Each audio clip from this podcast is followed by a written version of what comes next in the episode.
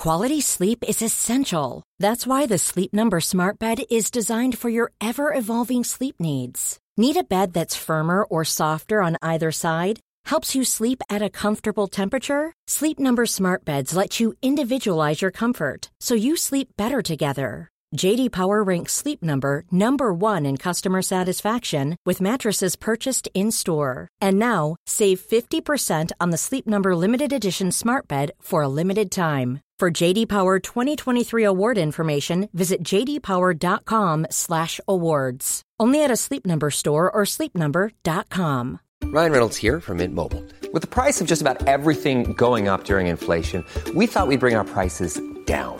So to help us, we brought in a reverse auctioneer, which is apparently a thing.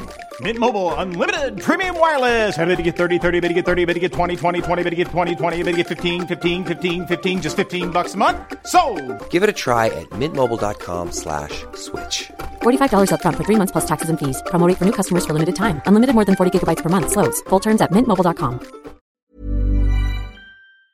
A word of warning. This podcast contains discussions that some listeners may find distressing or triggering. Please use your discretion.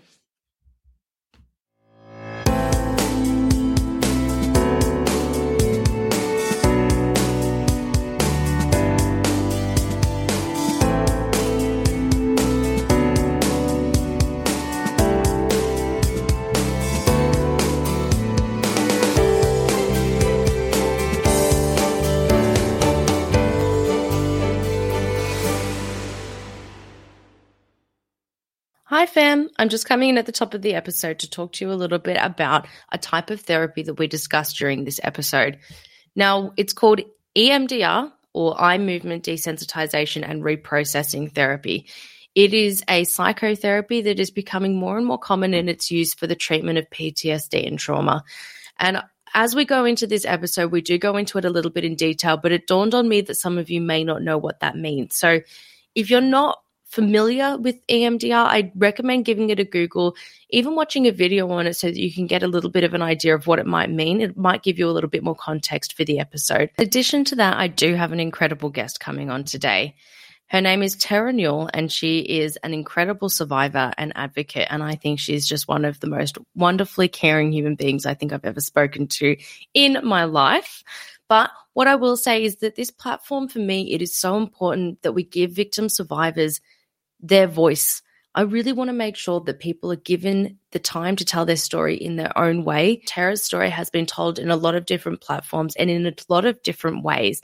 Something that we do discuss in this episode as well around ethical crime is other people's perceptions and producers getting in the way and trying to, I guess, make a story more dramatic, maybe. So, what I recommend, even before going in and listening to this story, Terra and I do discuss a little bit about what she survived, but a lot of what we talk about is her life after and reclaiming her own self and healing. So, please go and listen to Terra's TikToks. She has gone into a lot of detail on TikTok about telling her story, and you can listen to it by her in her own words, unfiltered. So please go have a listen to that before you listen to this episode, as it might give you some additional context. Other than that, let's get to the show. Hello and welcome to Reclaim Me. My name is Madeline Heather, and today I am joined by Terra Newell. You'll know Terra because she is a survivor, advocate, badass zombie slayer, dog mom, activist, and everything in between. So thank you so much for joining me, Terra. Thank you so much for having me. I'm excited to be on today. I'm so happy to have you here. Now, you are an activist that I've known for a while because of the story uh, that I think a lot of people know about you. But other than that, you're so many things. Um, so before I guess we get into your story, do you mind telling the listeners just a little bit about you and about yourself? Yeah, so I am, well, I'm now 31 this Sunday. and I just, I love animals. I love dogs. I've worked with dogs. Um, now, not currently working with dogs, although I do watch some dogs on the side here and there. Um, because, you know, a survivor's got to get cash and do these jobs wherever she can. Because I feel like, well, for me, it's hard to work a nine to five, especially since everything that I've been through. And um, so I am, you know, a creative person. I love yoga. I am love nature and I do like to go out to dinner and, you know, have meals and really am a foodie and but low key. And I did say in the beginning about zombies. Do you want to tell the listeners a little bit about your zombie obsession? Oh yeah, so I, so I killed. I don't know why I'm laughing about this, but you know, uh, humor is a trauma response too, and I killed my stepdad um, as if he were a zombie, but like my stepdad came after me and tried to kill me, and I watch a lot of Walking Dead. I well, I have a great collection of zombie DVDs too. Um, but I really like watched The Walking Dead, and when it came out, I would watch it when it first came out. Then I would watch the episode afterwards, and then I would watch The Talking Dead, and then I would watch The Walking Dead again. Like when the show would premiere and stuff every Sunday. So I really did have a zombie obsession. well, and then I have a survival kit too that I made like for a zombie apocalypse. I love that so much though for your like own interests, you know what I mean? But at the same time, I guess it is horrible that you've had to use those skill sets in any circumstance anyway. But you did, I guess, mention what you've gone through. Do you mind telling the listeners a little bit about what your story is? Yeah, so my mom ended up meeting this psychopath and ended up falling in love with him. Moved in together around two months um, around like two and a half months, they got married. And it was really a quick moving relationship, but he really kind of made her feel so special, feel so loved. And then he started to isolate her and have issues with my sister and I and the rest of my family. And so she ended up, well, my family ended up hiring a private investigator and we looked into him.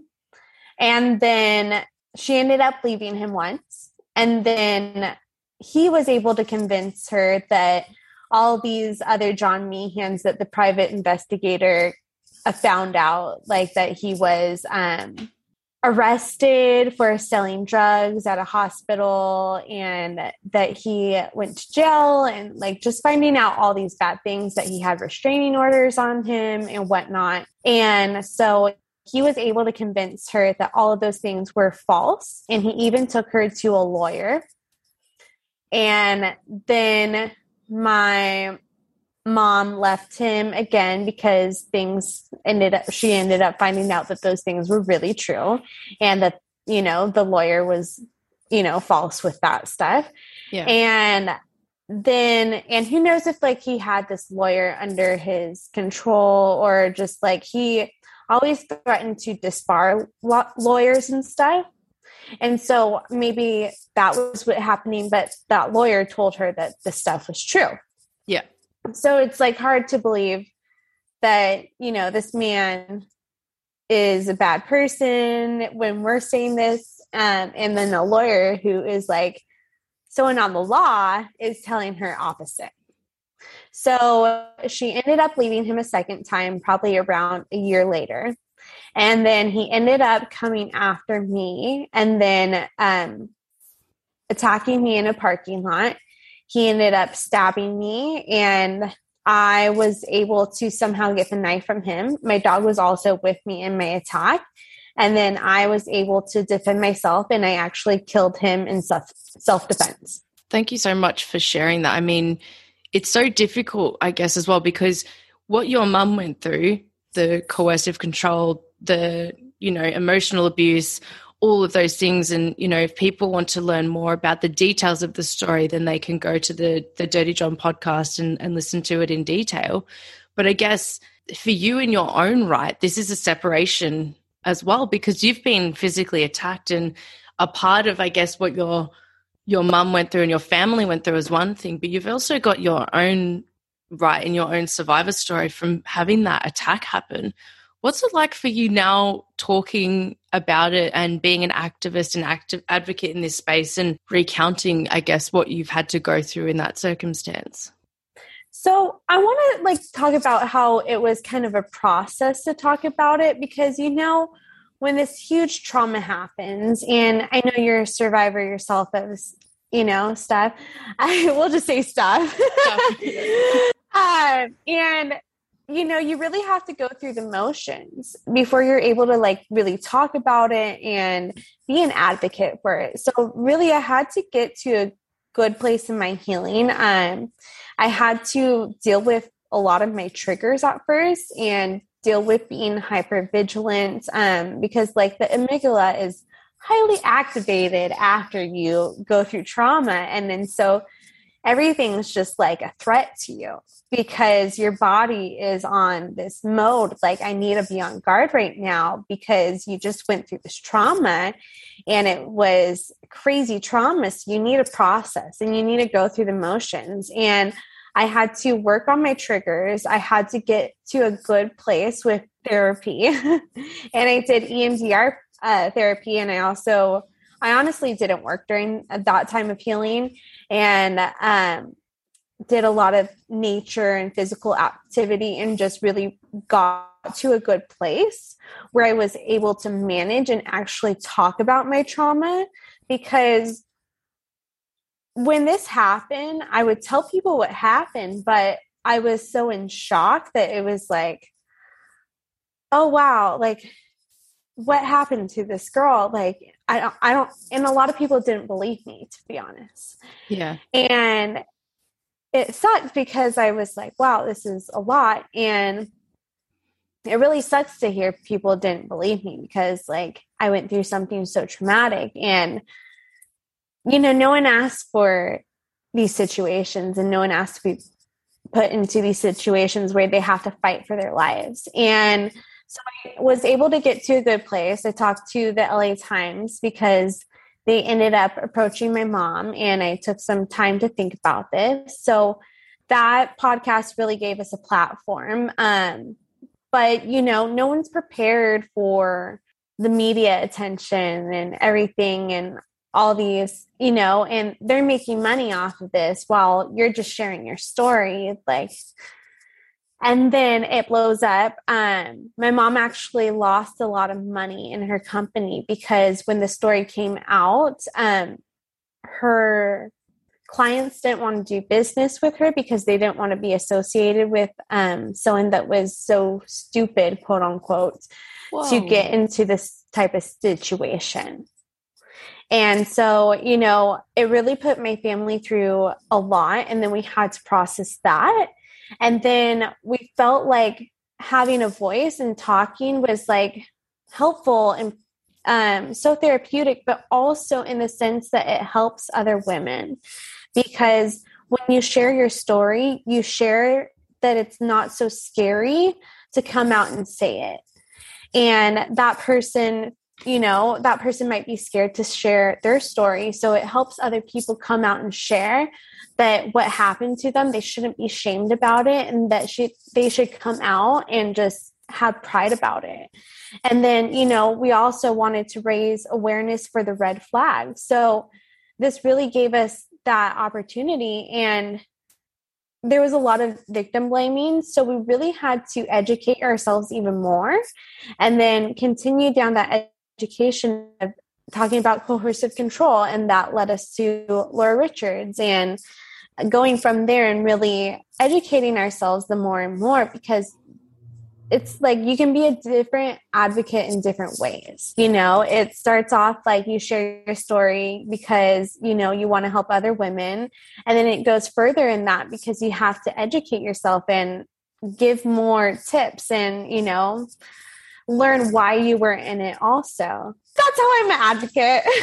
I love that though. And I think you've explained it so well that you know it is a journey and you can, can you can adjust and test different things as you go so you know i'm exactly the same i started sharing my story on instagram during me too and then it evolved into a situation where so many people were contacting me and going oh i have this story i have that story it just screamed out to me that i wanted to create a platform where people can talk and listen. And it's evolved now into a resource that's at universities for like domestic abuse survivors who are listening to this for for validation of their own experiences. And I was like this is not even close to what you think you're going to set it up for. You know you just go step by step. But as you go you test and adjust and evolve with what you're doing you know. And I think it's incredibly amazing that you're using something so horrible that happened to you and your experiences with victim blaming and your experiences with therapy to educate the wider public on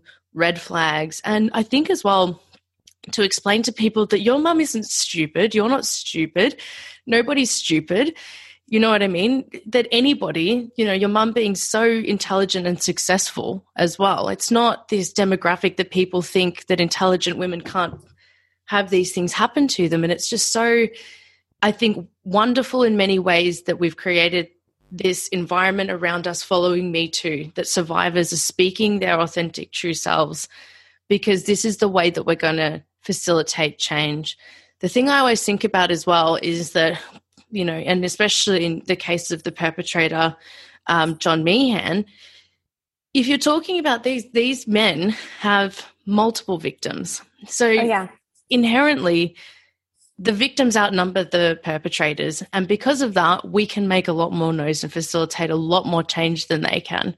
So I feel like lately, sadly, Roe v. Wade being overturned is like pushing us in the other direction. But I feel for a most part like like a tide is changing and that we're we're starting to get our voices louder than the perpetrators or the oppressors now.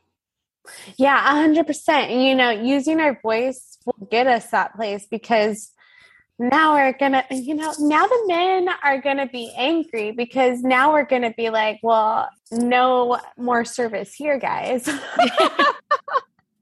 Yeah well, literally. best might be. Yeah. like some of these guys that have benefited from these abortions as well. Just right? And it's like politicians so many people. And then it's like crazy because you're gonna think about like the religions and stuff and the people that get pregnant and they've gotten um, abortion silently and stuff and then now they might have their lives more endangered to be honest because a lot of pregnant women are killed because they don't want that woman to have that baby. And you know, um, one of the risk factors for domestic abuse increasing or starting for the first time is pregnancy. Yeah. And, you know, yeah, if, if somebody cannot get that in an abusive relationship, all we're going to see is an increase in domestic violence homicides, I think. Yeah. I just hate the idea that women are so often put into this position where they're the problem. So, yeah.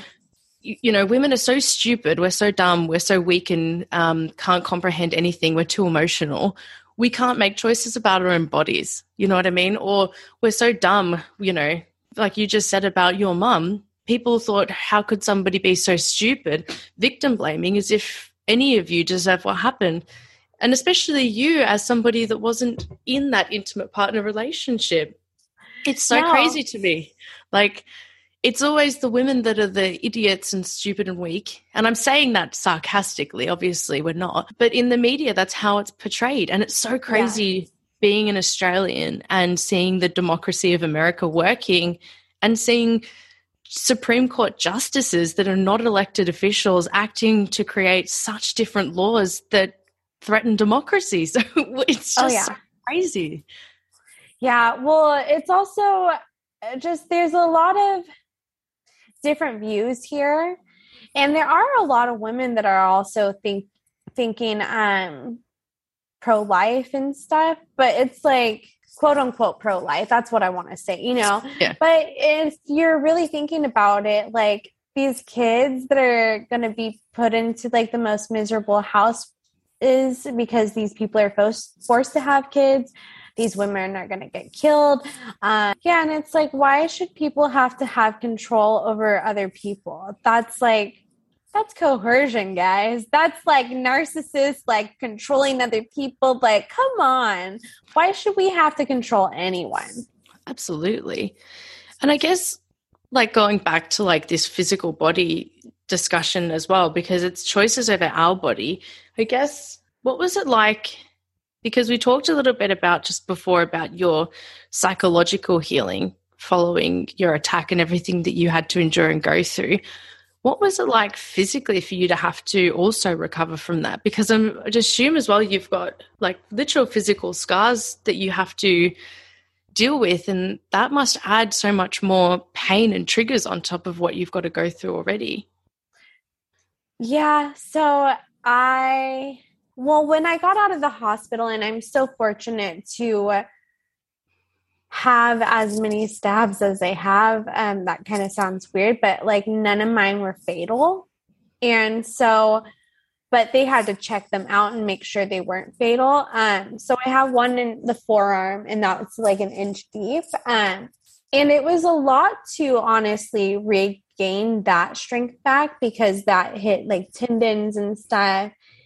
And it just like honestly still feels like not a hundred percent because yeah. and it's been like almost six years now and because it's like your whole body has to rebuild from that or your whole you know your whole arm not your whole body but yeah. well honestly your whole body because your trauma like lives fully and deep within all your body um and so you know, you have to recover. But I had to do like even scar work and like sit with it and move the scar. And then when you sit with the scar, honestly, and you do the scar work, even emotions come up. And you, um, like if me just doing it now, like it kind of brings up a lot. And you have to uh, kind of sit with those emotions, process it because there will be some days where I do stuff with my arm and I want to like just hit my arm because you know the trauma's in it. And yeah. so i just have to sit with it and be with it and get through it that way. And then right after i got stabbed and i was in the hospital i got exploratory surgery to make sure i wasn't bleeding out.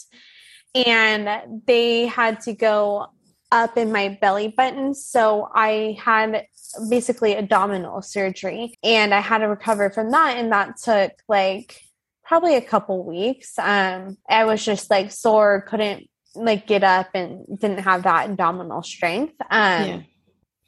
and then I just had like one stab wound underneath my left breast and that one they just did stitches on and then i honestly i couldn't go back to the doctors because i just it was too much trauma. And when I was in the ICU, I was literally screaming and looking at my mom, and all these people are touching me and violating me after I experienced some guy trying to kill me. Um, yeah. So it was very traumatizing. And so I ended up like taking out my stitches myself, even. Yeah, don't do that. no, no, it's not advisable. Thank you for sharing that because, like, you can tell even when you're sharing it how difficult it is to talk about some of these things. And thank you, you're showing so much strength to so many of us that still are so traumatized by what we've been through, but choose to talk about it. Um, yeah. But I think with the scar work as well, I think I just think about that because you know, there are the things that are my triggers that I deal with, like songs or certain words or something, and I can, they're not as tangible in a way. So before I came on to talk to you, I was thinking about this, about how hard your healing would have been after, because there are these things that you've got to deal with. Like you're talking about scar work and having to deal with the ongoing effects. It's just like, it's so difficult on top of the ongoing psychological effects that you've had to oh, yeah to heal and deal with. Like you've got two things co-occurring. You're frustrated because your arm's not working properly. You've got to go to the bloody doctor. Like it's too much. And how many times, I guess, as well, are women's bodies violated even in a medical setting? And it might not be, you know, unconsensually violated, but it is. We've we've had to grow up our entire lives pretty much getting pap smears and getting breast exams and getting people touching us and looking at us. It's it's so difficult to go through that without trauma. Yeah. And then add on what you've gone through. It only makes sense how difficult that was for you. I'm so sorry yeah. that you had to. I'm like to now. That. Thank you. I'm like I don't know how you feel about uh, TSA, but I hate when they pat you down. That is like my least favorite thing. What's TSA? Um, so like when you go through airport uh, security. Oh right, yeah, yeah. And then, like, I went to China and they like hit you. That, like to try and check whether you're carrying things on you or anything. Yeah, but I Yeah. would like in China. I was crying because like someone just touching you, it's like it brings you back. It's such a violation. And I think outside of that, even I was at a bar the other night and I was just like to a girl, I was like, look, I just don't really like being touched. I'm not, I like my space. You know, we, we're standing very close. And I just said, look, just don't touch my face then, because she wouldn't kind of get off me. And then she proceeded to lick my face. And honestly, I actually can't believe how many days it took me to actually get over that because I was so violated by that. Do you know what I mean? Just somebody Why Doing would she that lick you. you in your face? so look, I don't know, but it just I think what it is for me was the loss of control because I put boundaries in place. One thing that we didn't have that's traumatized us is control and bodily Yeah. autonomy and things like that. And then when you put a boundary in place and it's pushed or somebody goes over it, it's just another violation and it it just tips you over, I think, a little bit more when you're already dealing with so much trauma and so many things and you have this as well being a survivor on social media so many messages you know this never stops. Yeah. and then that happens you're just like fuck no this is not okay. I'm furious right now. And I, but yeah it seems so innocuous to some people like oh it didn't hurt you. It's like no it didn't hurt me but it violated me. Well, I mean, she touched you, and honestly, that would have gave me grounds to punch her in the face. i wish you were with me I like if someone would have done that to me, I would have lost it on them. Um, but that's also another reason why I don't go to bars. But like for someone to do that, they need to learn boundaries in personal space. But I um and I also don't really drink anymore. Like I'll have maybe I'll drink at like a country festival, but I really like to be in control now because I've just been in so many situations where there's been lots of drinking involved and then boundaries are just pushed and my boundaries are never respected. And I don't know why, but my drunk brain can't be like, oh, I need to get out of here in this moment and go home because Yeah. I'm like, you know, you kind of struggle with the fact like, oh, I need to get an Uber, that costs money. Like, yeah and you know, when you're a girl trying to make it on her own, it's like you kind of have to have money to get yourself out of situations sometimes. Or you have to literally leave, and then what are you going to do? Walk home? And that's a dangerous situation. getting to that situation then needing to get on Uber home or something and it's not safe. And again, we've seen this throughout history and I'm listening to a new audiobook at the moment. It's an Australian book.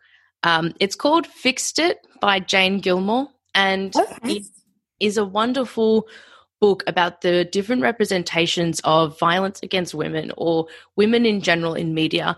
So she started a movement, and I'm sure that you would have seen these um, on Twitter and everything like that, where there's a newspaper article and she literally red pens it. It'll be like a former football star tragically kills wife or something. Like it'll be like something ama- amazing about them um, pushed to defend i don't know pushed to kill wife or something like that. It's so dehumanizing to the victim and so grandiose to this former football star in quotation marks. But it's all about that and how we frame victims. And, you know, I always go back to that thought like, yes, okay, if I get an Uber then home by myself and something was to happen to me, then I'd be blamed for it. So if I Yeah. stay with people, though, that are making me uncomfortable and something happens, then I'd be blamed for it. If I walk home by myself, then how many things in history do we have that say that that's a bad thing, but I'd be blamed for it? So what are my options? Because there aren't many, are there? yeah, right. You know, and it's like, you know, you want to be this independent woman, but like, you're like, you got to do it all. yeah, How would you like to look five years younger? In a clinical study, people that had volume added with Juvederm Voluma XC in the cheeks perceived themselves as looking five years younger at six months after treatment. Look younger, feel like you. Add volume for lift and contour in the cheeks with Juvederm Voluma XC. Reverse signs of aging by adding volume to smooth laugh lines with Juvederm Vollure XC. For important safety information and to find a licensed specialist, visit juvederm.com. That's J U V E D E R M.com. Not for people with severe allergic reactions, allergies to lidocaine, or the proteins used in Juvederm. Common side effects include injection site redness, swelling, pain, tenderness, firmness, lumps, bumps, bruising, discoloration, or itching. There's a risk of unintentional injection into a blood vessel, which can cause vision abnormalities, blindness, stroke, temporary scabs, or scarring. Talk to a licensed specialist to find out if it's right for you. Hey, it's Ryan Reynolds, and I'm here with Keith, co star of my upcoming film, If, only in theaters, May 17th. Do you want to tell people the big news? All right, I'll do it. Sign up now and you'll get unlimited for $15 a month and six months of Paramount Plus Essential Plan on us. Mintmobile.com slash switch. Upfront payment of $45 equivalent to $15 per month. Unlimited over 40 gigabytes per month. Face lower speeds. Videos at 480p. Active Mint customers by 531.24 get six months of Paramount Plus Essential Plan. Auto renews after six months. Offer ends May 31st, 2024. Separate Paramount Plus registration required. Terms and conditions apply if rated PG. Hold up. What was that? Boring. No flavor. That was as bad as those leftovers you ate all week. Keke Palmer here, and it's time to say hello to something fresh and guilt-free. Hello Fresh. Jazz up dinner with pecan-crusted chicken or garlic butter shrimp scampi. Now that's music to my mouth. Hello Fresh. Let's get this dinner party started. Discover all the delicious possibilities at hellofresh.com. There's never been a faster or easier way to start your weight loss journey than with PlushCare. PlushCare accepts most insurance plans and gives you online access to board-certified physicians who can prescribe FDA-approved weight loss medications like Wegovy and Zepbound for those who qualify. Take charge of your health and speak with a board-certified physician about a weight loss plan that's right for you. Get started today at plushcare.com slash weight loss. That's plushcare.com slash weight loss. plushcare.com slash weight loss. Actually, I did want to ask you as well with after you've like been going through your healing journey and it's been like you said 6 years now. And you mentioned before that you went through EMDR. What was your experience with EMDR? Like how did you how did you feel that it helped or didn't help or what was it like for you? So the first time was when I lived in Austin. This was about like whoa, wait, actually I did it at Kaiser. Just kidding. I did it at Kaiser, but it, that therapist, uh, this was like a couple months after the traumatic incident too. And that therapist could only get me in like once a month, once every couple weeks and stuff. And she was like the top therapist at Kaiser. And literally, it was so hard to get to her. And then when she would get to me, I feel like she wouldn't have the capacity to deal with my trauma. And we started doing EMDR, and then she didn't really explain it to me that well either. She just wasn't a great therapist, but that was the only option that I had um, yeah. because I went to another therapist before her but that one was like $400 a session and i was going to that one every week. Um, and it was just a lot of money for my family to deal with and so i had to go to somewhere that accepted my insurance which was kaiser. And then she just we started doing emdr we did it with the buzzers and we also did it with the finger too i think with her. And um we started out doing my trauma about shots. And um the Do you mean was, shots like drinks? Or shots No. or shots like gunshots. like shots like getting shots in your arm as kid. Oh, like vaccinations. Yes. like there would be I'm sorry, like I just four- I went to two different places. I'm so sorry. That's the Australian and American okay. lingo. sorry. Well, I guess like it is called like vaccines and stuff, but like to get a shot in your arm, you know, Okay, yeah. there would be like five nurses holding me down as a little girl to give me a shot because I wouldn't want it. And they would always like prick my finger and then so I just had trauma about that. But it was like a less trauma, like, you know, a way less trauma compared to the John stuff. And so that's really where we started to go through that trauma. And I say like we did a good amount of work on it. Um I still don't like shots, but you know, we did a lot of work and then it was really hard to see her, but um you know what? I actually didn't work through that trauma now that I think about it. She just sucked as a therapist. But we did work a little bit on it, yeah. but not to the point where I got rid of that trigger and whatnot. And I hate to say that she sucks as a therapist, but this is why I say this too. It's because I couldn't get in with her. She didn't feel like, well, I felt like she didn't have the capacity to to deal with my trauma. And then she also told me one day because it was so hard getting an appointment with her that sometimes I would forget my appointments because I just had trauma brain. It wasn't, you know, there. And she told me one day that she didn't think that I wanted to get better. Wow. And then in my head, I was kind of like, oh no, fuck you, bitch. Um, I'll show you. And then I literally never went back to her again. I honestly got worse after that for a bit because I I did like I was drinking a lot during that time, going out to bars and just not dealing with my trauma in the best way and just using unhealthy coping mechanisms. And then one day it got to the point where I was so triggered that me and my sister got into a physical altercation. And then the police were called and uh, the police basically told us that we just like need to separate because we went through this terrible trauma and i needed to get help because i went through such a you know a, combat a combative trauma.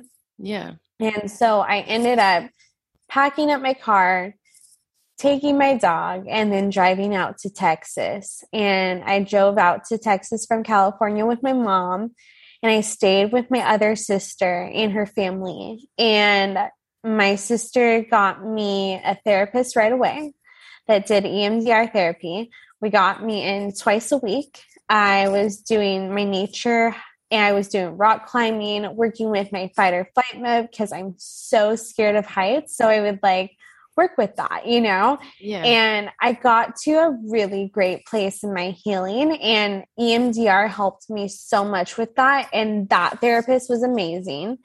We did the buzzers and the tappers. We created a safe place. We went over some lesser traumas first. Then we dove into um, the big trauma. And I really got to a place where I felt like I was healed. Um, and then something well like i ended up moving back to california because i needed to work there was a lot of pressure for me to work because i think my parents wanted me to get back to normal as soon as possible. Yeah. However it was such a heavy trauma that like i had to deal with everything. And it takes time sometimes you know? Healing isn't linear. You can't put a time limit on it.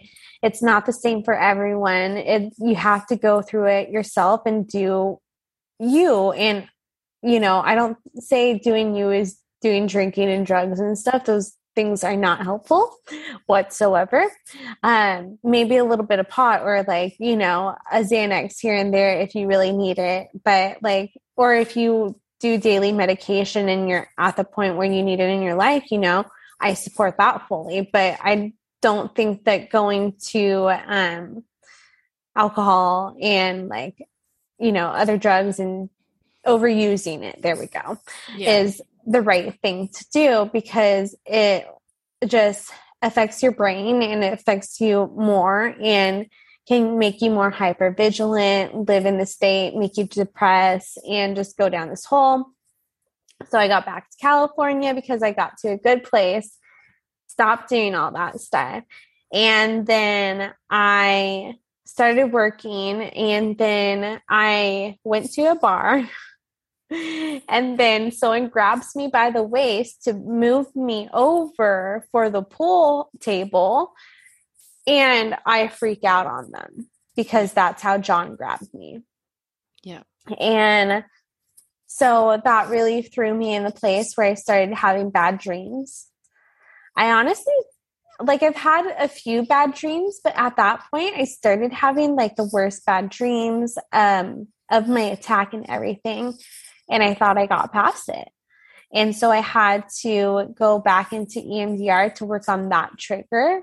And that therapist, we used tappers, we did the fingers back and forth, and then we did this other machine where it's like you hold onto it and then there's a light that goes across and then you just follow the light back and forth. And then I've also done it on uh, telehealth on the computer too, where there's a ball that goes back and forth, and we do it that way too. And um, worked through a lot of traumas because um, when I was 29 too, because I dealt with all the John stuff and dealt with a lot of other traumas, my brain was open to seeing other traumas that I had been through. So at that point, it was kind of crazy. I had visions of me getting molested as a child.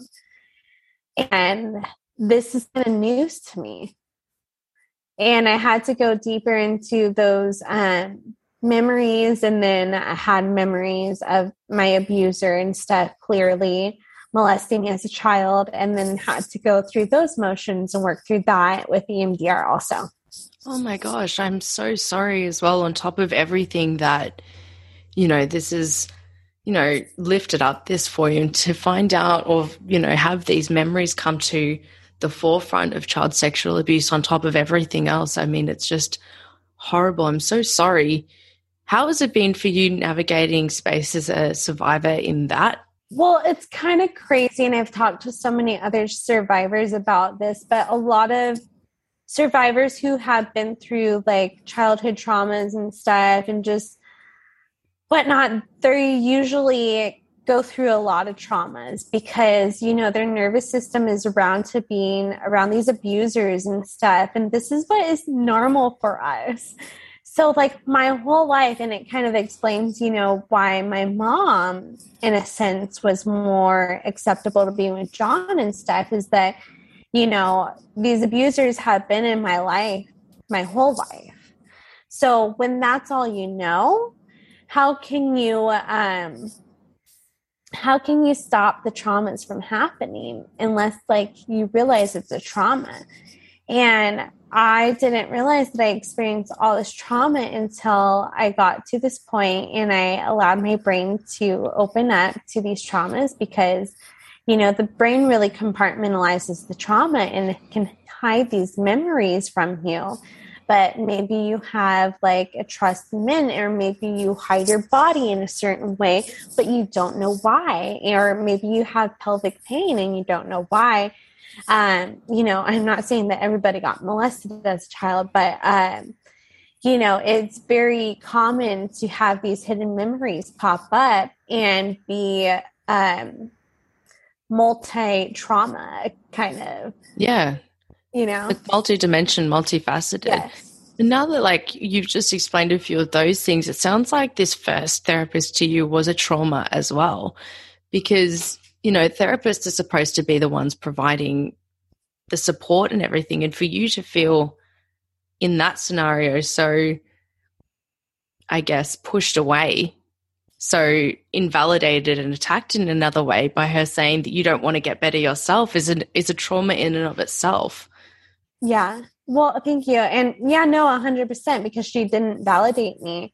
And then that's a huge trigger is that, you know, I haven't been validated in these traumas my whole life because did they happen? Did they not? Well, it definitely happened, but you know, there's been so much people kind of um, not wanting to have these traumas come out and talks about because it would bring shame to them. And I think as well, there's something so different about having the child abuse happen. You know, I my abuse happened to me when I was 14, but there are so many other survivors of child sexual abuse from when they were much younger, like pre-pubescent ages. And there is that invalidation that you feel because a lot of the time it's like, did it happen? Did I make it up? Was it a dream? Is it because I watch a lot of true crime? Or, yeah. you know, you, but you have these full on memories. And you know, one of the male survivors that I interviewed, Antares, spoke about the abuse that he had endured at the hands of his father. And he describes it as amnesia, that he didn't have an awareness of it for 20 years of his life. And then he started to go through these mental health problems and addressing it in the same way that you're talking about, and all of these memories and feelings and things that he had just blocked out, you know, that without knowing that you've blocked it out as a defense mechanism so young, realizing yeah. that later on that you've that this has happened because you've always been in this hypervigilant state. Your brain is trying to do things to create boundaries for you because you can't possibly know what to do at that age. So, you know, it's just it's so interesting to hear from so many different people across all different areas of the globe just in my podcast talk about this experience where they're explaining the exact same thing you know in that way where yeah. you're going you know this is how it happened to me and this is how i felt. Like it's just it's just horrible that it has to happen at all but it's so interesting i guess to me that this feeling is not one that we only individually share that we can share it and heal together in many ways. Yeah because like all even though like we're all over the globe and stuff it's like we're having the same issues. A hundred percent. Well maybe not like with uh like certain poverties, but like with the men and the women situation, you know, the abuse. Yeah. The patriarchy trying to prevail above all else in many circumstances, 100%. Yes. You have come such a long way and you do coaching and you do public speaking and you seem to have really made this wonderful woman of yourself. Not that you weren't before, but to see you on your own, to see you you know, I follow you on Instagram watching you go into yoga and you've got like your red face after yoga and you're living your life in California and it seems like you you're really trying so hard and I just want to say congratulations to you for everything that you've achieved because of your own personal post traumatic growth. Like all of the hard work that you put in, you're the one who went to the counseling, you're the one who had to go through the trauma, you're the one that's having to deal with you know, having other traumas come up. Um, and I think you're an incredibly strong, intelligent, powerful woman. And what you've been able to do post what you've gone through is nothing short of absolutely inspirational and incredible. So, congratulations to you. And thank you for inspiring like thousands of young women and other survivors across the world because that's what you do when you speak you've got this like effervescent personality that people just want to be friends with you. you oh, know, you. and it's just it's so lovely because when you speak about your your trauma and everything as well, it's so I don't know how to say this without it sounding creepy. Like it's so like huggish. like you know what I mean? It's just like you're one of us and it's so as a survivor myself, I listen to you speak and I'm just like fuck yes. I like i just want to be a friend. Yes. Well like i've i think i followed you first didn't i? No i think i followed you on my um on the podcast page yes but, um, okay. yeah and then you well, followed I, me and i was like uh Terra Newell just followed me. I was well, nearly crying. I, who was i talking to? I feel like i was talking to other survivors and they were like, "Oh, you should follow her. You should." Yeah, and I was like, "Okay." and then I was like, "I love it." And then um, saw you had a podcast, and I was like, "Oh, that's amazing. I love that." You know, I love you advocating, and I love your dog. we have like the same dog. I can see yours. Mine just opened the door. I was like, I'm not going to get up and close it. We're just dealing with the door being open now. But I um, that he opened the door too. He yeah, he does. He knows how to do that. But no, I just wanted to highlight, you know, so many survivors go through this, and there are so many people that will be listening to this right now that won't be in the best place, and it's okay to not be in that place, and you don't have to reach a certain point, and then you're just better forever. You know, we all through go through yes. ups and downs, but the work that we consistently put in for ourselves and showing up for ourselves and doing different types of therapy, different types of well-being for ourselves. Like even you're saying just not going to bars anymore and removing a trigger from your life, how yeah. wonderful that's been for you. Where do you feel like you are now on your I guess I hate saying healing journey because it's kind of a bit fluffy, do you know what I mean? But like in in terror, like in being yourself and becoming and being the the wonderful woman you are.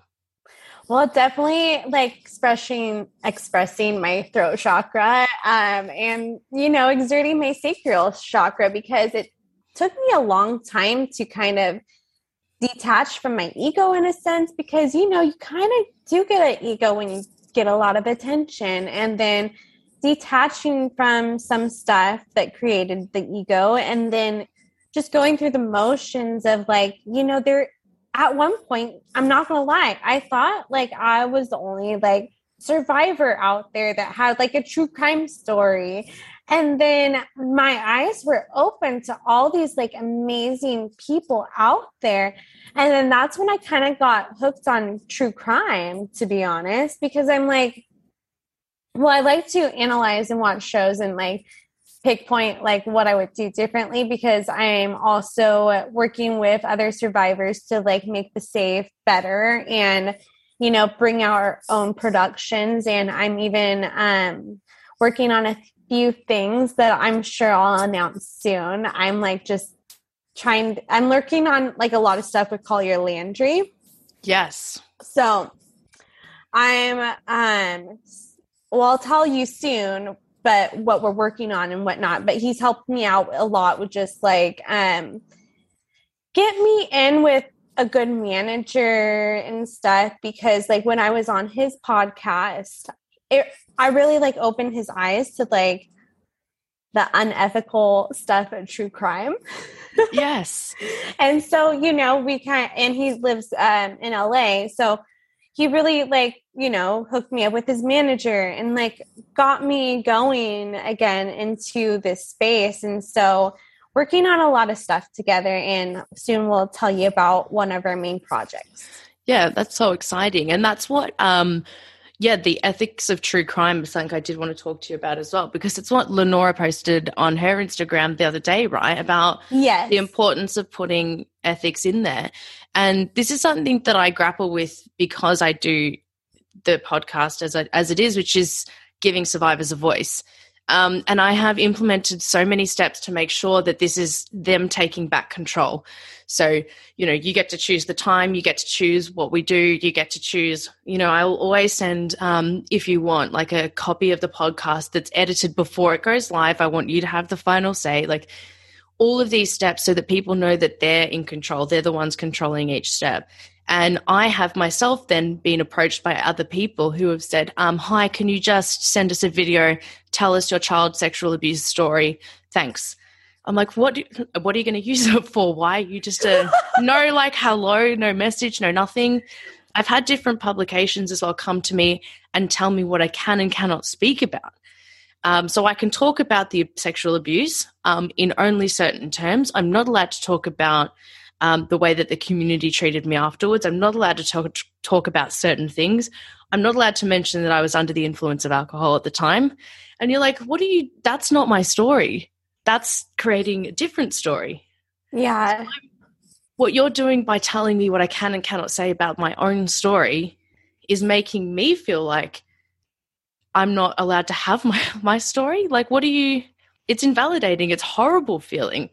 And yeah. I'm such a big like believer in that that it's giving survivors back their voice in their own words. If that's swearing that's swearing. I'm an australian. We swear like you know whatever. That's fine. If it's not that's great. What's your vocabulary? What's what do you want to speak? You know what i mean? It just it makes me feel like i feel like i've got a bit of a red face because i'm so frustrated. When people treat survivors like a commodity i just feel so frustrated. What's your experience been like with that I, well, I get frustrated if people tell me what I can and cannot talk about. You know, they um, like, and even family members, even not gonna lie, like they tell me, like, oh, don't talk about this, oh, don't talk about that, and I'm like,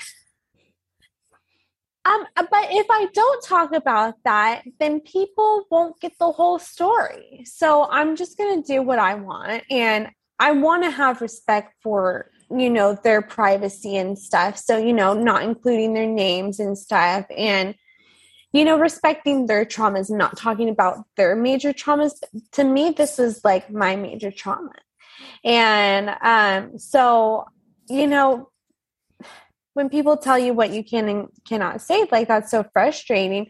And then even I don't know if you've had anyone be like, "Oh, can you just show more emotion right now?" I've not And- had that. No. Really? Okay. Well, I've had that like a few times because I've told my story so many times.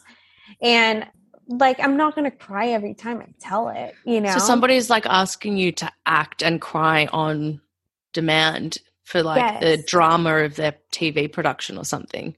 Uh-huh. Yeah. And then I feel like I feel like later too in that episode, well there was like a couple people that told me this on different productions, but in that one episode that I remember, like they made me look at pictures of John too. Are you kidding me? And they like they just had me look at pictures. I was like, why on earth would you ever make a survivor look at those pictures? And I think the only reason why I did it, and I should have said no, um, but I actually did argue with them at first about it. I was like, I'm not going to do this. And they were like, well, you know, arguing with me, being producers and stuff. But I think they need to have like survivor based producers. I'll be a producer. Yeah. Um, Invite But- me in. I've got some experience. yes. Terra and Maddie, we're taking over. Yes. Come to ex- LA. Let's call it Lived Experience Productions. Um, two blonde badass bitches. I love it. I love it. But yeah, you know, it's like they try to get emotion out of you. Um, and then like other places that are just monetizing off the story. It's like the LA Times has 87 million listens, over 87 million listens. And I'm like, I didn't get a penny of that money for the podcast. Like I sold my story rights at one point to the Bravo because the LA Times already sold the story to Bravo.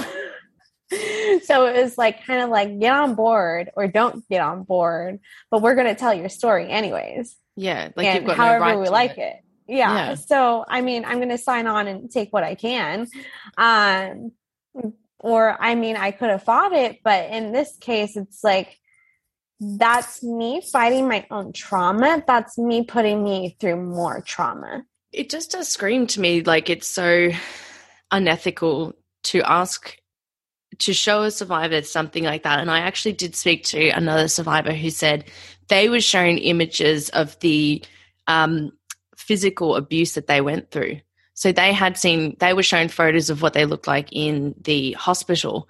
And like, what a thing. And, you know, this is where I just go, I can't comprehend because in my mind, if I was going to ask you something really scary, or if I was going to show you something like that, or make you listen to something like a 911 call, for example, I would ask you first. Like, we're talking about trauma, we're talking about people's lives. This isn't just Yeah. clickbait, this isn't just money, this is somebody's life that we're talking about that's gone through something horrific. How how could you even argue with somebody when they say I don't feel comfortable about this? Right? Exactly. Like, why would you push anyone to like have more emotions? I'm like, I don't want to push people to have emotions. I want them to be okay. but also like understand that trauma responses are different. Like when when sometimes you're going through trauma you're not going to cry. You're going to like be devoid of any feelings at all. You're going to be blank. Like you might be furious. You might be you might freeze. Like these are different responses that people have to traumatic situations. Just because you're not crying doesn't mean that it's not impacting Yeah. you Yeah, and it was crazy too because I was like also think, like during this show, the one show where I had to look at the pictures, I was like, that camera guy is cute. That camera guy is cute. That person's cute. And then when like the show was over, I was like, no one's cute. i hate you all get out of town all. well, and then it was like I felt like they looked at me different after that, and it was like, okay, I just left and went home and cried more. You know. that's so horrible then they did get emotions. it just goes to show like the the ripple effects on the pond right like this Yeah. one like what could be seen or perceived by many as one single event in your life has had so many ripple effects into your working life your physical self your psychological self like your safety everything like and it's something that obviously is continuing today you are a survivor badass Terra so thank you so Thank you. much for coming on. But before we finish up, um, I did want to talk to you about what if people want to connect with you and some of the other work that you're doing now that people might be able to engage with. How can people help and support you on your advocacy um, and activism journey and all the wonderful stuff you're doing? Yeah, so I mean, um, how to support other survivors, you know, is always giving them kind words, always um, supporting their content and stuff when they post it. Because, um, I mean, I don't have a nine to five job. If I, I have, I do my best when I'm doing me, when I'm doing freelance jobs and stuff. Because if I have to go to a nine to five job and be conformed, I'm going to be very triggered, especially just with what I've gone through and stuff. And um, not going to lie, I can only like I have to ease myself to be around males sometimes and work on that. So you know, just showing support and love is always so thankful. Um, I am planning like events and stuff with other survivors. So if you feel like you want to come to that or whatnot, just slide into my DM, send me an email at Terra Newell, uh, PR at gmail.com or coaching if you want coaching, Terra Newell coaching at gmail.com. You can always check out my website, Terra Newell Survival. There will be stuff being posted on there along with I'm most active on Instagram and then I my Instagram is Terra Newell and then on TikTok I have been doing a lot of storytelling about my attack and answering a lot of questions on there and so that's really been a storytelling platform for me and um I mean the podcast is great to check out, but I don't make any money off of that whatsoever. Um, I'm not making any money off of TikTok, but it helps to get views to hopefully monetize eventually. And, you know, look out for the podcast that I'm, ha- you know, coming out with. Um, because I mean, I do give a lot of free work to with helping survivors and stuff. And, you know, it always helps to be supported in other avenues of life. And then I do have um, a charity event coming up that I'll post about. Um, it's my six year survival charity event, and I am partnering with Red Songbird Foundation, and they work with trauma survivors, addicts, and whatnot. Because a lot of times when you do experience trauma, you know, me talking about going drinking and stuff, um, they can help you with that. They can help you with therapy sessions, anything along those lines. Um, but they're really an amazing organization and go into helping the people and putting in work there. Absolutely. So I I will link all of those in the show notes for this episode, and I encourage yeah. everybody to get out. Um, even if you can't, you know, financially go to something or anything or donate in any capacity, you can always share rate, review, yes. anything. So all of those will be linked for you. Thank you so much, Terra, for all the work you do. I do have one final question. What is a piece of advice that you would provide somebody who's going through what you've gone through or is going through um, something themselves now?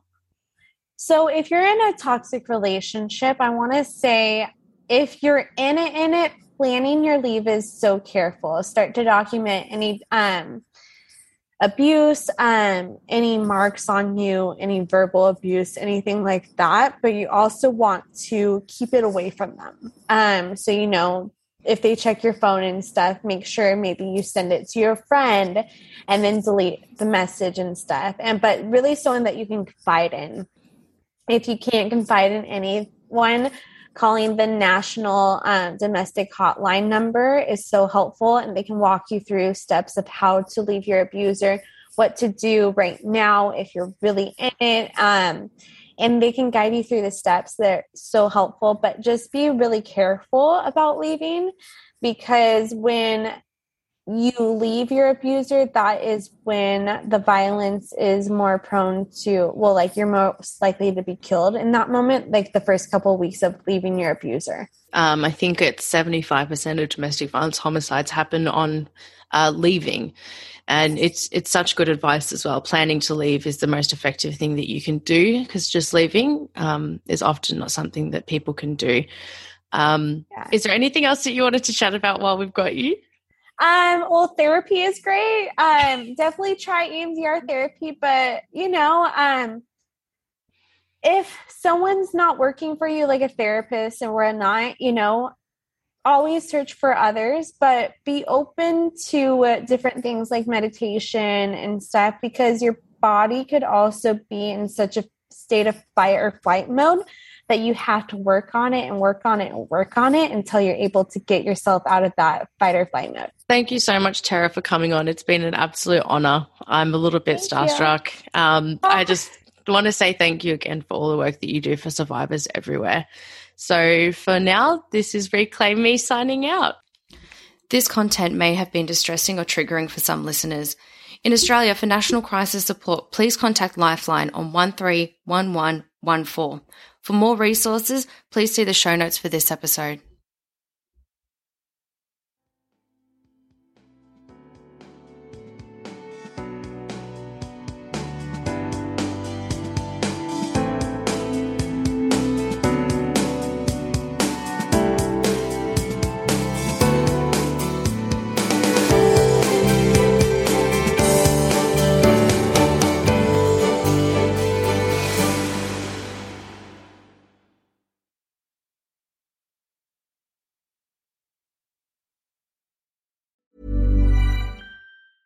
Ever catch yourself eating the same flavorless dinner three days in a row? Dreaming of something better? Well, HelloFresh is your guilt-free dream come true, baby. It's me, Keke Palmer. Let's wake up those taste buds with hot, juicy pecan-crusted chicken or garlic butter shrimp scampi. Mm. Hello Fresh. Stop dreaming of all the delicious possibilities and dig in at HelloFresh.com. Let's get this dinner party started. When you make decisions for your company, you look for the no-brainers. If you have a lot of mailing to do, stamps.com is the ultimate no-brainer. Use the stamps.com mobile app to mail everything you need to keep your business running with up to 89% off USPS and UPS. Make the same no-brainer decision as over 1 million other businesses with stamps.com. Use code PROGRAM for a special offer. That's stamps.com, code PROGRAM.